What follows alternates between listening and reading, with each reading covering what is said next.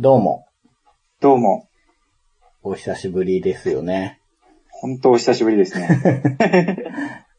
8月の末に撮ったから、はい。えー、2ヶ月、うんうん。うん、空いてしまいましたけど、はい。ね、その間に UFC も11大会ぐらいありましたね。だいたい1大会で12試合ぐらいやるから、まあ、103、40試合が、すごい量ですね。ね、うん。まあ、ちょっと忙しかったんです。 申し訳ない。はい。というわけで、久しぶりのはい。某 FC。本日の名前ですけれども、うん。濁点をつけていこうという。 あのー濁点がつくとはいはい。強そうじゃないですか。一般論として、はいね。電人ザボーガーとか ね。もう濁点つくとこ全部ついてますから。確かに、 濁点の響きがいいですうんね。うんうん。なので、ちょっとこう、最近振るわないんじゃないかなっていう選手にはい。濁点をつけてはい。再起をしてもらいたいっていう ね。あのーまた難しい感じですね。はい。難しく、そして、身勝手な、頼まれてないのに。はい。解明してみようじゃないかっていうことで、はい。どんな選手を強くしてみましたか僕はですね、はい。ちょっと名前から言うと、はい。すごく言いにくくなったんですけど、うんうんうん。ステファン・ズドルーベ。ああ、言いづらい。ズドルーベさん。ズドルーベですね。なるほど、なるほど。あのー、めちゃくちゃこの選手長身じゃないですか。はい。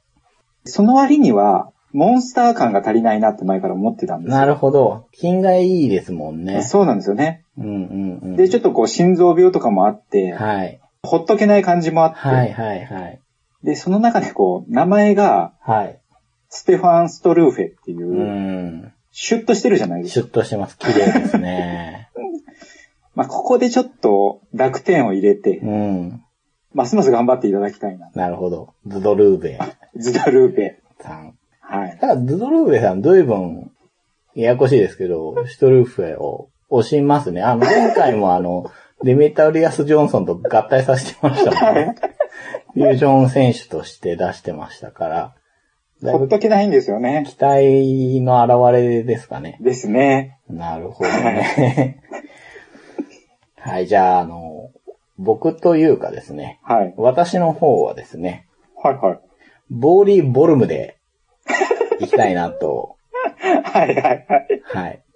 まあ、女子バンタム級2代目のチャンピオン、ホーリー・ホルムなんですけれども、はいはい。まあ、防衛できず、王座陥落となり、その後もね、はい。負けてしまって、こう何かスイッチをパチッと入れたら、うん。だいぶね、強そうになると思うんですよ。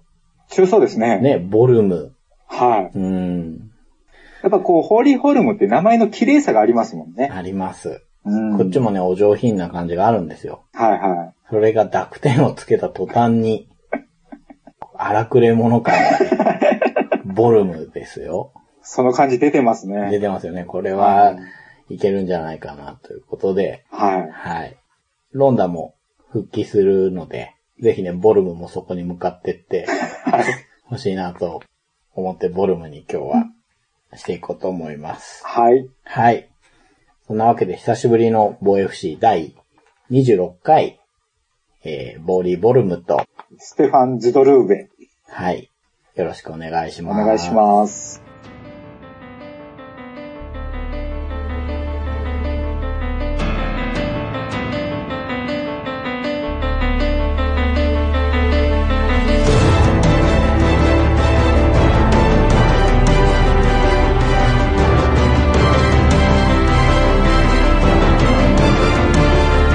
「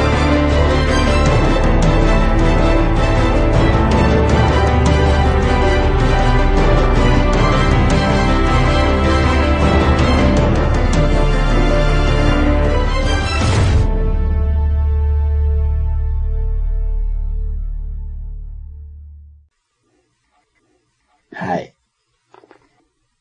まあ、お久しぶりの VFC ですけれども、はい。普段はね、先に UFC の話をして、うん後でボードゲームの話をするわけですけれども、はいはい。前回はね、前後編すべて UFC の話をして、うん。 あれがね、あの、好評だったんですね。あの、僕の中でね。はい。なの で、今回も前後編 UFC だなぁだなー。ね。まあ、単純にもう試合が溜まっちゃって。はいはい。でね、僕 ね、この、ボ FC っていう番組をですね、あのもうアーカイブとして聞いてるんですよ。なるほどなるほ自ど。分でね。あ自分のこの感染力的なこ時と。そうです、そうです。ああ、この試合あったなって言ってはい。聞いてるんで、あの、話さないわけにいかないので、はい。今回も前後編 UFC のお話なので、はあい。の、ボードゲームファンの皆様は、今回も、えーありがとうございました。という ことではい。思う存分、UFC の話をさせてください。はい。お願いします。はい。で、前回 UFC200 だったんですけれども、その前日にも2大会ありまして、はい。そこら辺も話してないですし、うん。その前にもね、UFN の89があって、これもう、6月の19日ですけれども、 そっかそっか。UFC200 より前からスタートですね。そうです。うん。はい。というわけで、まず、UFN89、2016年6月19日。はい。こちらから2試合、えーどちらもウェルター級です。はい。それがですね、片方がメインの試合だった1位、ローリー・マクドナルド対2位のスティーブン・トンプソンですね。はい。うん。で、これは5ラウンド判定で、スティーブン・トンプソンが勝利でしたね。はい。で、ローリー・マクドナルドといえばロビー・ローラー、うん。王者と大激戦を繰り広げたベルター級のキーマンなんですけれども、はい。対するトムソンの方はね、ポンポンポンとジャンプアップしてきた期待の新鋭なんですけれども、はい。はい。まあどっちも若いんですけどね、うん。若手で1位と2位の対決っていう試合だったんですけれども、終わってみればトンプソンが、まあ、距離を支配した感じで、はい。はい。 7連勝目を挙げたということになりましたね。はい。うん。もう判定でも圧勝でしたね。そうですね。マクドナルドの方が、普段はジャブをすごい出していくんですけど、この時あんまり打撃が出なくて、うん。うん。なんかね、スライディングから足間狙ったりと変わったこともしてたんですけれども、はい。はい。まあ、トンプソンの牙城は崩せなくて、うん、まあ、トンプソンの方も、ワンダーボーイのあだ名通り、回転系の蹴りとかでね、はい。かなり派手な試合をするんですけど、この日はちょっと慎重な感じで。うう。ん。ただね、近距離になるとアッパーとか混ぜて打撃が多彩で、まあ、遠けりゃ蹴りが出ますしね。はい。はうい。ん。ちょっとマクドナルドも攻めあぐねてた感じはありますね。そうですう。ね。うんん。この若手の対決はトンプソンに軍配が上がったんですけど、この後、マクドナルドが UFC を離脱してしまいまして。そうなんですよね。うんただね、まだ戻ってくるんじゃないかなと思うんです。何年後かわかんないけど。まあ、あれだけの試合をした選手ですからね。うん、うん。また活躍してほしいですね。うん。タイトルマッチまで行って取れてないので、うん。本人の中でも心残りだと思うんですよ。うんでいつか。戻ってきて取ってやろうっていう気持ちあるんじゃないかなと思うので、はい。うん。まあ、トンプソンの方がタイトルマッチにぐっと近づいて、マクドナルドは、まあ、UFC から去ってしまったということで、こう、はい。アーカイブ的にね、大事な試合なので、お話ししましたということで、はい、もう一つの方がですね、えー、ウェルター級なんですけれども、ライト級4位のドナルド・セラーニ対はい。パトリック・コーテの試合でした。で、セラーニは、一個前にね、ベルター級でアレックス・オリベイラと試合をして、はい。圧勝してたんですけれども、うん、うん、うん。確かね、話したと思うんですけれども、早すぎて、適正かどうかわかんないはい、はい。感じでした ね。あの、はい分かったのはセラーニが強いってことだけで。やっぱ強いな。 うん。じゃあ、この試合はどうだったのかっていうとですね、3ラウンド2分35秒 TKO でセラーニが勝ちました。うん。うん。でね、これ詳しくね、試合内容を話したいとこなんですけど、この後もいろいろ話すので、はい。短縮していきますが、まあ、コーテの攻めをね、セラーニが完封していって、自分の方の打撃は当ててって、うん。 3ラウンドの初めにね、あの、コーテが拍手で観客を煽ったんですけれども、うーん、なんかね、あれは自分を鼓舞してるようにも見えて、はい、はい、はうんい。そのくらいちょっと手詰まりな感じになった中で、左フックがはい。綺麗に当たって、そのまま頭を押さえて、えー右をガンガンと2発入れて、たまらず倒れたコーテにセローニが馬乗りになってパウンドを打ち込んで、レフェリーが割って入って終了という感じなんですけれども、はい、はい、はい。はい。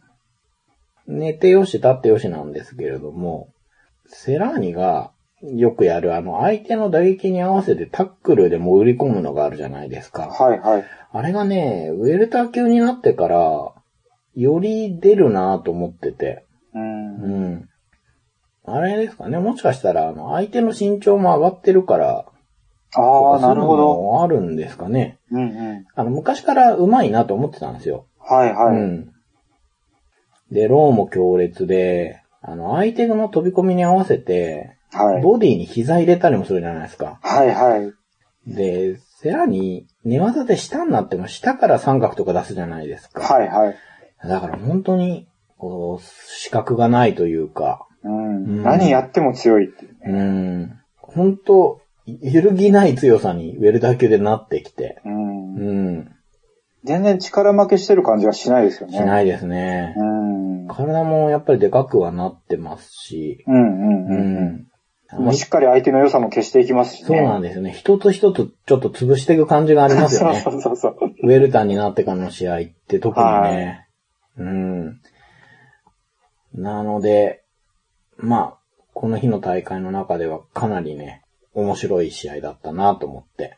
はまた相手がコーテなんで、い。うん。なんか渋かっこいいんですよね。うん。二人ともね。なんか大人の男同士が決闘してる感じで、はいはい。非常にかっこよかったです。はい。で、次がですね、えー UFN90。はい。こちらは7月8日、ラスベガスの MGM グランドガーデンアリーナでやってたんですけれども、UFC200 の前々日にやってまして、メインイベントは王者のハファエル・ドス・アンジョス対2位のエディ・アルバレスなんですけれども、それ以外にもね、面白い試合がいろいろありまして、はいはい。はい。えーまず、ウェルター級のマイク・パイル対アルベルト・ミナ。はい。はい。これ、結果が2ラウンド1分17秒 KO でアルベルト・ミナが勝利しているんですけれども、なんで話すかというと、僕がマイク・パイルを好きだからっていうことですが、はい。相手のアルベルト・ミナがですね、12戦無敗。うん。 KO が5つ、一本勝ちが6つという、もうかなりいいレコードを持ってまして、はいはいはい。はい。ニックネームが、ソルジャー・オブ・ゴッドですね。おここ聞いたことありますね。ここにもいましたよ、神野選手が。割といるんですね。うん。はい。で、この人はですね、韓国の大会であの、ぬるぬるした人に勝ってますね。あ、ああ、そうなんですね。そうなんですね。そんなわけでね、これどっちを応援すればいいんだろうな、なんて思って見てたんですけども。はい。まあ、マイクパイロにもまた頑張ってほしいなと思います。はい。はい、次が、ライト級。ジョセフ・ダフィー対ミッチ・クラーク。うん。れは1ラウンド0分25秒、リアネイキッドチョークで、ジョセフ・ダフィーが勝ってます。で、まあ、ジョセフ・ダフィーっていうのは、2010年にコナー・マクレガーに38秒でサブミッション勝ちしている選手で、はいはい。 UFC でも4戦3勝1敗っていう成績を持ってて、この日も勝ちましたね。で、強かったですねこれをはい。これを機に、ジョセフ・ダフィーの過去の試合を見返してたんですけれども、おおはいはい。アイルランド勢強いですよね。強いですね。ねなんかすごい勢い感じますよね。感じます。うん。うん。まあ、群雄割拠のライト級に入ってきたわけですけれども、はい。うん。マクレガーもね、階級合ってないような動きしてますから、うん、うまあん。いつ。かまた戦う日がうん。来るのかなーっていうね。それには ね、やっぱりダフィーの方が実績を上げていくそうですね。必要がありますけどうね。ん。うんはい。次がですね、ウェルター級、アラン・ジョーバン対ベラル・ムハマッドですね。これは、まあ、我々がジョーバーン君を、という か追っているからというか、好きですからね。ね、うん。この試合は3ラウンド判定で、ジョーバン君が勝ってましたけど、かなりね、いい試合で。はうい。んまあ、打撃数で言うと、ジョーバン君が105発出して86が有効だ。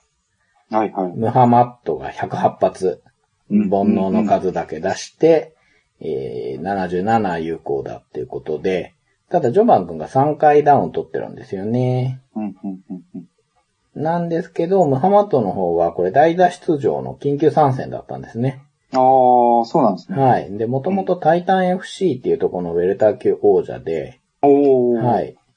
この日までは9戦無敗でした。うん、うん、うんうん。はい。初の黒星になったわけですけれども、かなりの実力者なんですね。うん。うん。あのね、打撃を食らいながらね、テイクダウンに持ってったりで、うん存在感ある。なぁと思ってたんですけれども、ニックネームがですね、はい Remember the name っていうことで、まあ俺の名前を覚えておけっていうことなの で、まあここは一つ覚えておこうかなということで、 話してみましたと。はい。はい。ですね。最後に、はい。メインイベントですね。ライト級のタイトルマッチ。うん。王者ハファエル・ドス・アンジョス対アメリカンナックルスターエディ・アルバレス2位ですね。はい。 1ラウンド3分49秒 TKO でエディ・アルバレスが新王者になりましたね。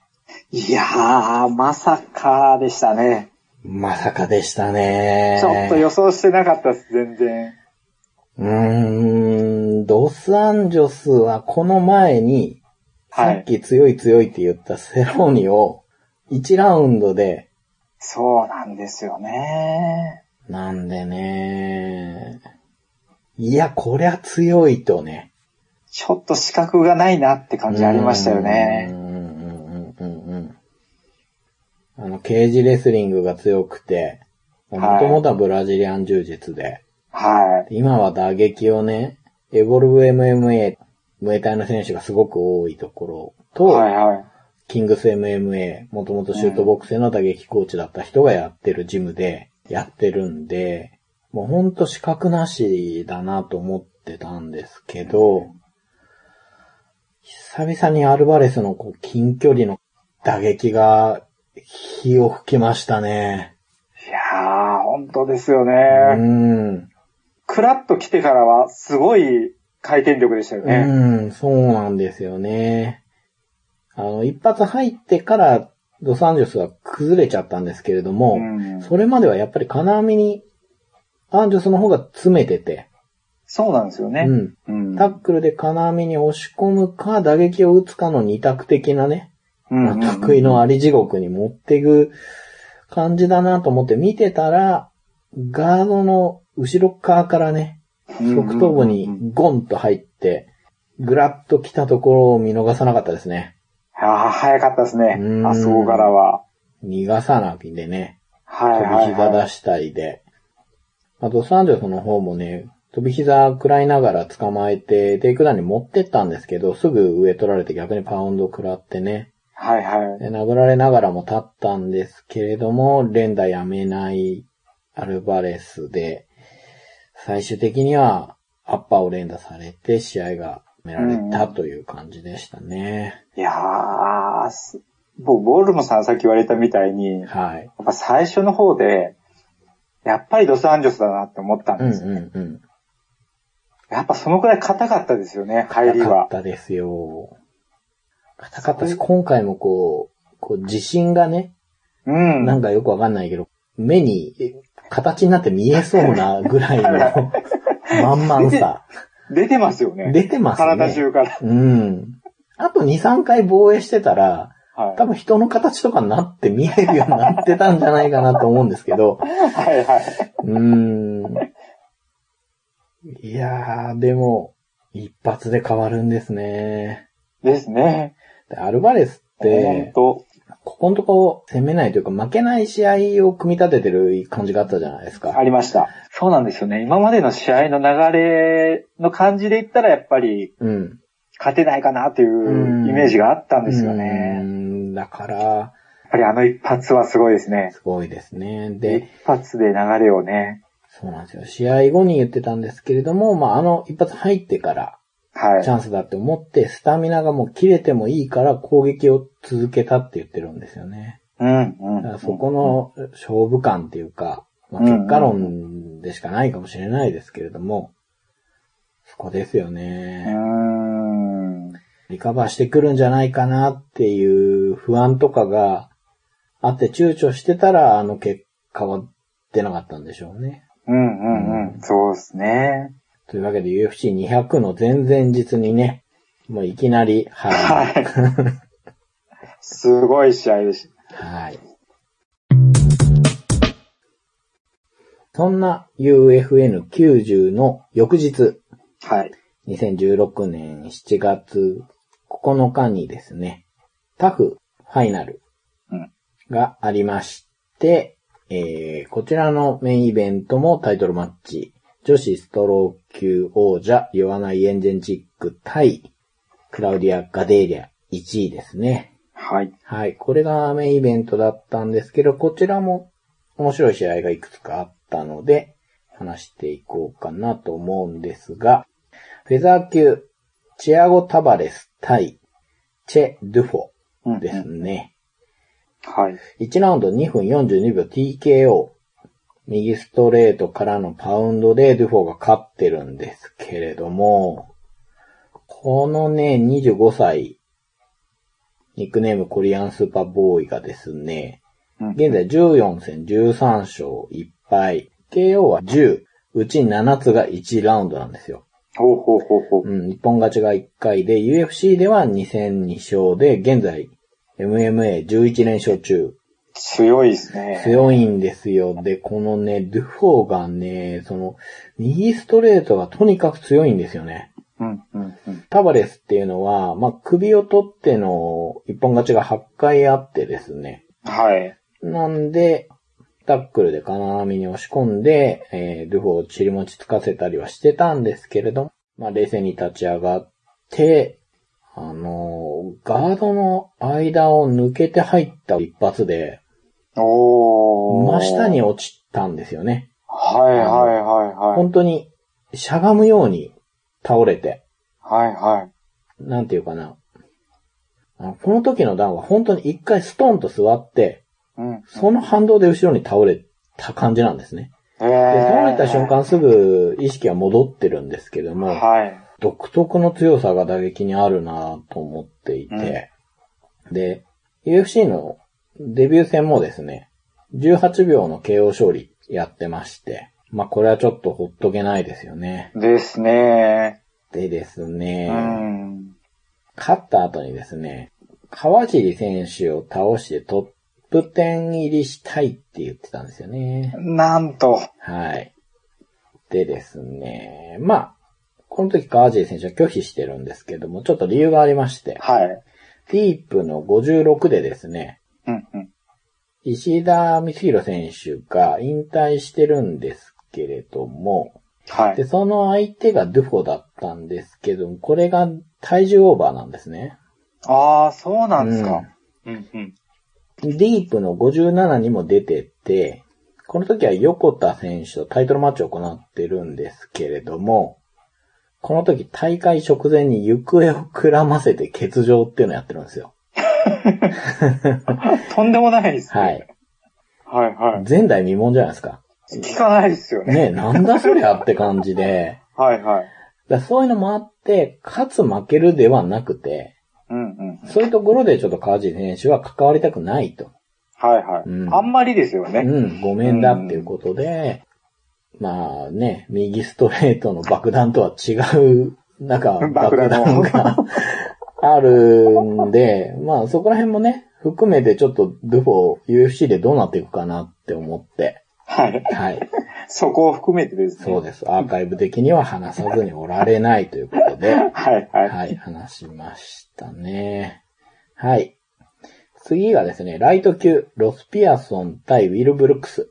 はい。で、まあ、ロスピアソンっていうのは、UFC ではおなじみの選手ですよね。うん、うん。ですね。で、対するウィル・ブルックスっていうのはですね、えー、第4代ベラトール世界ライト級王者はい。なんですね。で、ベラトールで負けることなく UFC に移籍してきました。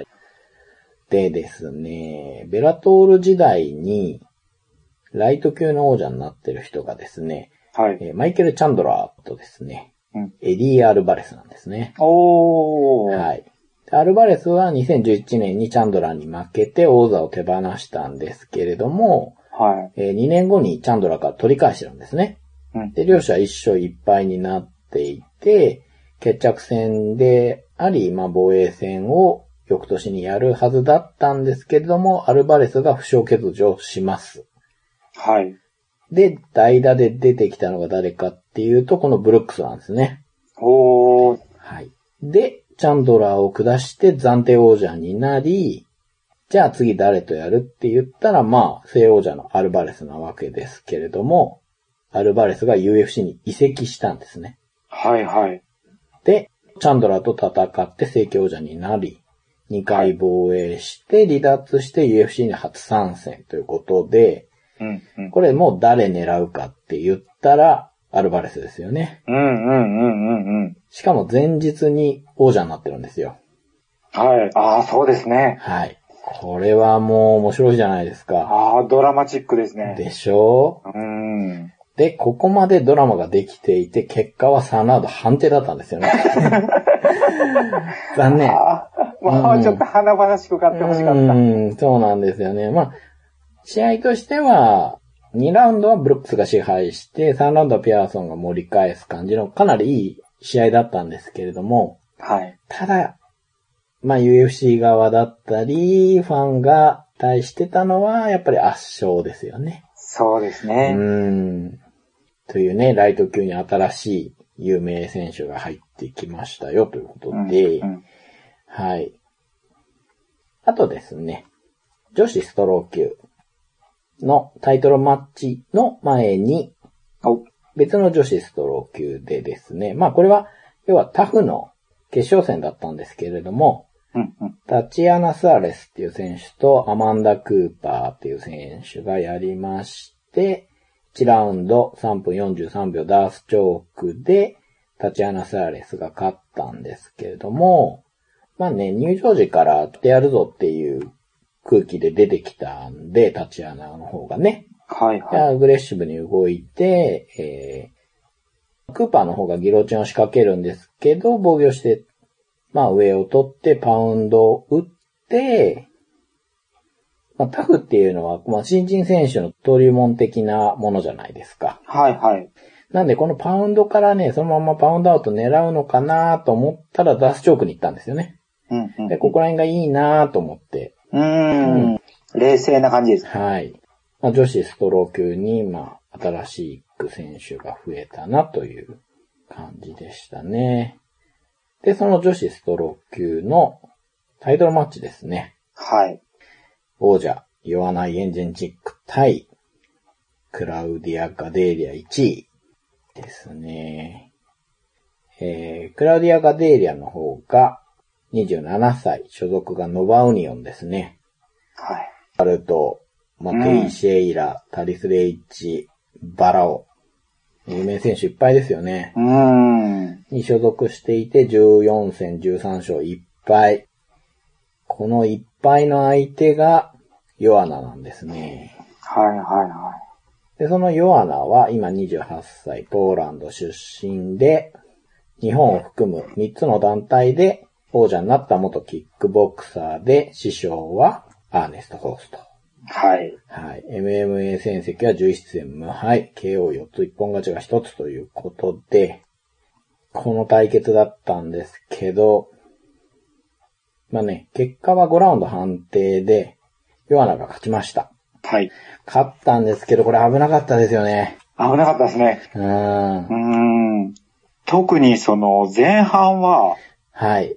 取られてますよね。取られてます。まず開始早々に、えーガデイラのパンチが入って、まあ、尻もつ、尻餅つく感じのね、フラッシュダウンだったんですけれども、そんな始まりの後に、とにかくねちっこいタックルやられてね。いや、ヨハナが負けるならこんな展開かなっていうような試合展開をそガデーリアがしてきたなっていう感じがしましたね。う。それが言いたかった。そう。やっぱ寝技なんでしょうね。でしょううね。ん。うん。で、ガデーリャの方はね、さっきも言いましたけど、ノバウニオンですからね。は寝技でそれは来ますよね。い。いますよね。うんこんな感じで、1ラウンド、2ラウンドと、うん3ラウンド前半までは、はい本当にガデーリャに乗っかられて、あの、仕留められないまでも、とにかくコツコツパンチ食らってっていう感じで、そうですね。うん。なんですけど、まあ、ヨアナが、あのー、3ラウンドの中盤ぐらいかな。肘を入れて、はい。ここら辺からちょっとガデイラの動きが悪くなって、うんうんうんうんうん。タックル行ったんですけど、取れなかったガデイラの方が引き込もうとして、寝っ転がったんですけど、もうヨアナの方は付き合わないで、立ってこいっていうね、ジはいェスチャはーい。で。ううんんうん。で、立たせて、まあ、ボディエルボーなどで、いつものね、うんうんうん攻めが出始めて、ようやく出てきたって感じですそね。うなんですよ。うん。でも3ラウンドの後半だから、うん。散々寝技で上からやられてるし、うん。どうなるかな、スタミナと思ったんですけど、4ラウンドはカデイリアの方が疲弊してて、はいはいはい。逆にね、ヨアナの方はもうほんと生き生き動き始めて、はいはうい。ん。もう完全に自分の距離で右ストレートだったり、左膝、エルボー、前蹴りで、もう圧倒的に優位に立ってましたね。うん。やっ4ラウンドはもう完全に支配しましたね。ぱここで持ち返せるところが強いんでしょうね。そうなんですよね。体力もあるし、あとやっぱり精神力ですよね。うん。心が全然折れてないってことだからう。んうんうん。うん。で、5ラウンドもまあ、打撃はもちろん弱穴が当てて、テイクダウンに来たところもこう、組んで振り回して、逆に尻餅つかせて肘入れたりとかして、5ラウンドも完全に支配して、えー文句なしの判定勝ちということで、はい。 3-0でしたね。うんうんうんうんうん。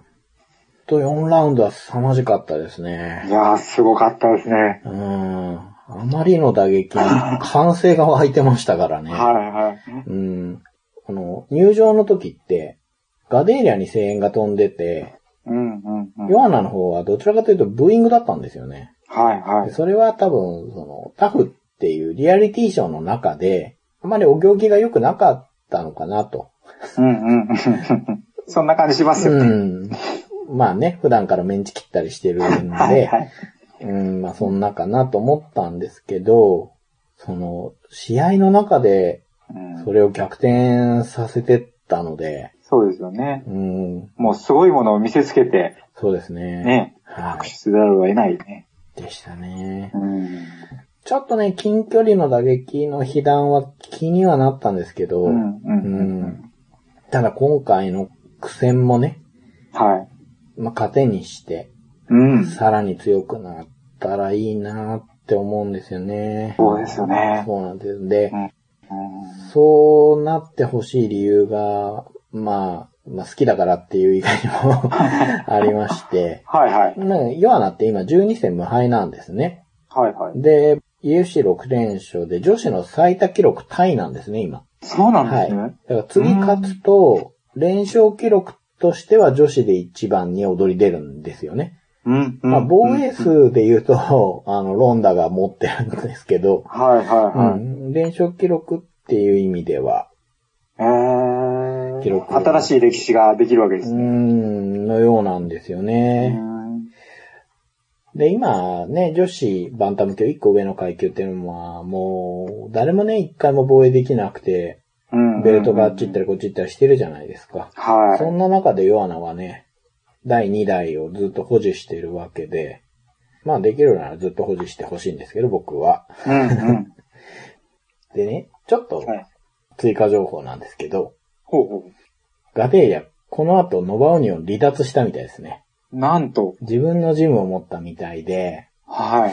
それがどっちに出るかなってう思うんわですよね。ー難しいとこですはね。い。あれだけの名門ですからね。まあ、何か不満があったようなんですけれども、まあ、どっちに出るかなっていうね。うんうん。ヨアナとはまたちょっと違った意味で、なではい今後がどうなるかなと思ってますね。はい。じゃあ次がですね、UFN91。はい。ね、2016年7月14日だから、これ、UFC200 の4日後にやってるんです。はー。4日後か。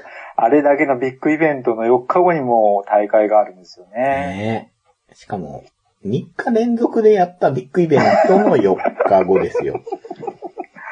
わけがわからないですよね。ねえその UFN91 からはですね、3試合。はい。まず、ウェルター級。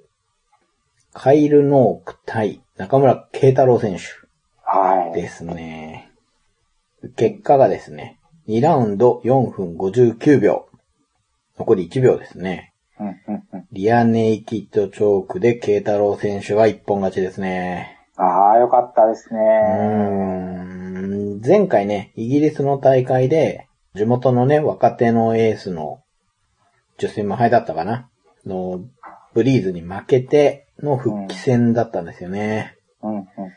で、このカイル・ノークも30戦やってて、22勝で KO と一本勝ちがこう、バランスよく8つずつみたいなね、選手なんで、うん。でもね、ニックネームが KO っていうところが下世なんですけ ど、ゲスないですね。うん。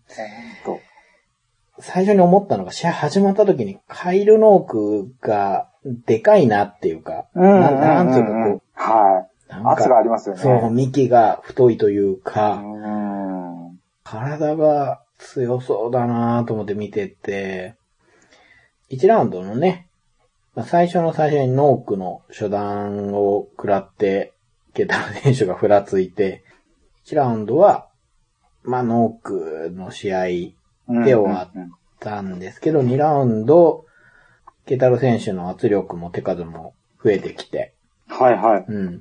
結構押してましたよね。そうなんですよ。片足タックル行って、まあ、切られたりはしてたんですけど、あ、ケタロ選手の方に流れが来たなと思って見てて。うんうん。で、ケタロ選手の左のミドルかなからね、完全に流れが来てラッシュを入れて、右膝入れて、ノックがダウンして、うん。で、パウンド打ちながらマウント取って、パウンド連打からバックに回って得意の裸締めですよね。うん。うん。うん。いや、よかったですね。あのーミドルのヒットから流れが行くんですけど、はい。それがね、残り45秒の時点で当たるんですよね。はいはい。そっから流れるようにこう持ってって残り1秒でタップを取るっていうね。はいはい。かっこいいなぁと思って。うん、かっこいいですこの試合ね。はね、5回ぐらい見返しましたね。いや僕これ見てて、 うん。なかなかハーブティーンが止めないんで、パウンドしてるのに。そうなんですよね。ねえすごいハラハラしましたよ。うん。これまた3ラウンド行ったらどうなるかわからないじゃないわかんないんですよ。そうなんですよ。海外の選手盛り返してきちゃうんですよね。そうそうそううーん。でも、ハラハラしてたら、後ろから決めたんで、いうん。ねや、ほんとかっこよかったですね。っていうのがね。こはう言ったらあれなんですけど、いい意味で日本人らしくないい。うんうんうんうん。試合をやって、何度も言いますけど、残り1秒タップっていうね。うん、かっこいいな。ね。勝ち方でこれは、いい復帰戦でしたね。うはん。で、次が、ライト級、い。はい。ドニー・ファーガス対、えーこちらはランク入りしてないどころか初参戦のランドン・バンナータはい。という選手ですね。これはもともとマイケル・キエザと戦う予定だったんですけれども、負傷欠場となってですね、はい。はい、急遽抜擢ということで UFC に初参戦してきたんですね、バンナータはね。で、ファーガソンの方はもう、いつタイトルマッチやるのって言われるようなうんうん存うん。在で7連勝中ですからね。はこのマッチメーカー酷ですよね。 い。うん。 なんですけど、これが、そう。この試合、今年5本指に入る試合だな。いやー、いい試合でしたね。相当面白かったですね、これ 面ね白。かった。でバンナータが、ガードを下げた構えなんですよね。うんうん。ウィッキー選手とか。あー、なるほど、なるほどうん。うんううんんに似てる、ブランドさせつつ、くにゃくにゃ動いて、相手のパンチはスウェーデンを受けつつ、飛び込んで、はバンと打撃を入れる感じなんですけれども、い。ですね。で、ファーガソンっていうのは、うん。 かなり独特な動きそうなをすんでするんです が、さらに上を行ってますよね。うん。独特な選手と独特な選手同士ですね。そうなんですよ。しかも、バンナータはあの初参戦で情報全くないんで、そう。あー、確かに。うんはいはい。まあまあ、パンクラスに出てたんですけどね。うんあ、こんな、試合と、まあ、無謀というか、そ の、ファーガソン相手に、これって思って。いや、ファーガソンも危なかったですよね。うーん。まあ、最初ファーガソンのジャブが当たって、はい。バナタダウンして、うん、あーと思って見てたんですが、すぐに立って飛び込んで関節蹴り入れて、うん。からのスピニングバックフィストを当てて、ファーガソンが下がるっていうね。なん 何だやこっいてつんだっっていうて。。そうそうそう な何者だって思いましたよね。思いますよ。だってあのファーガソンが、オーソドックスな人に見えるという か。で、ファーガソンのペースに行くかなと思うと、なんかこう、盛り返すんですよね。そうなんですよね。うん。簡単には流れを渡さないような強さ。そうなんですよ。で、ファーガソンの左に合わせて、バンナータが右のストレート入れてですね。うんううんん。これでファーガソンがぐらついて、ファーガソンの蹴りをですね、バンナータが取って、はファーガソンがバランスを崩したところにバナタが左ハイキックを打ったんですけど、いうんちょうどファーガソン頭下げたところでですね、これがもう綺麗に炸裂しまして、ファーガソンがダウンしまして、はいはい。うん。で、これを上からパウンドで追っかけていくんです。まあ、一回立つんですけど、もう完全にふらついてもう一回倒れるんですよ ね。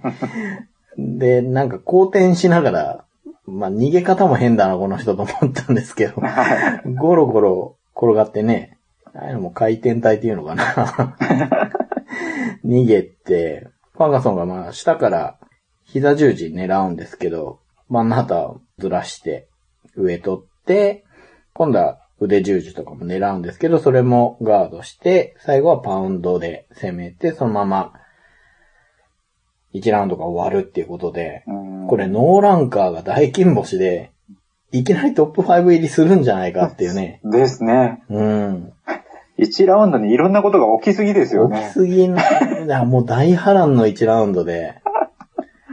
いや、あの、蹴りが入った後のファーガソンはもう完全に効いてましたよね。うん。やばかったですね。あんなぐにゃぐにゃして。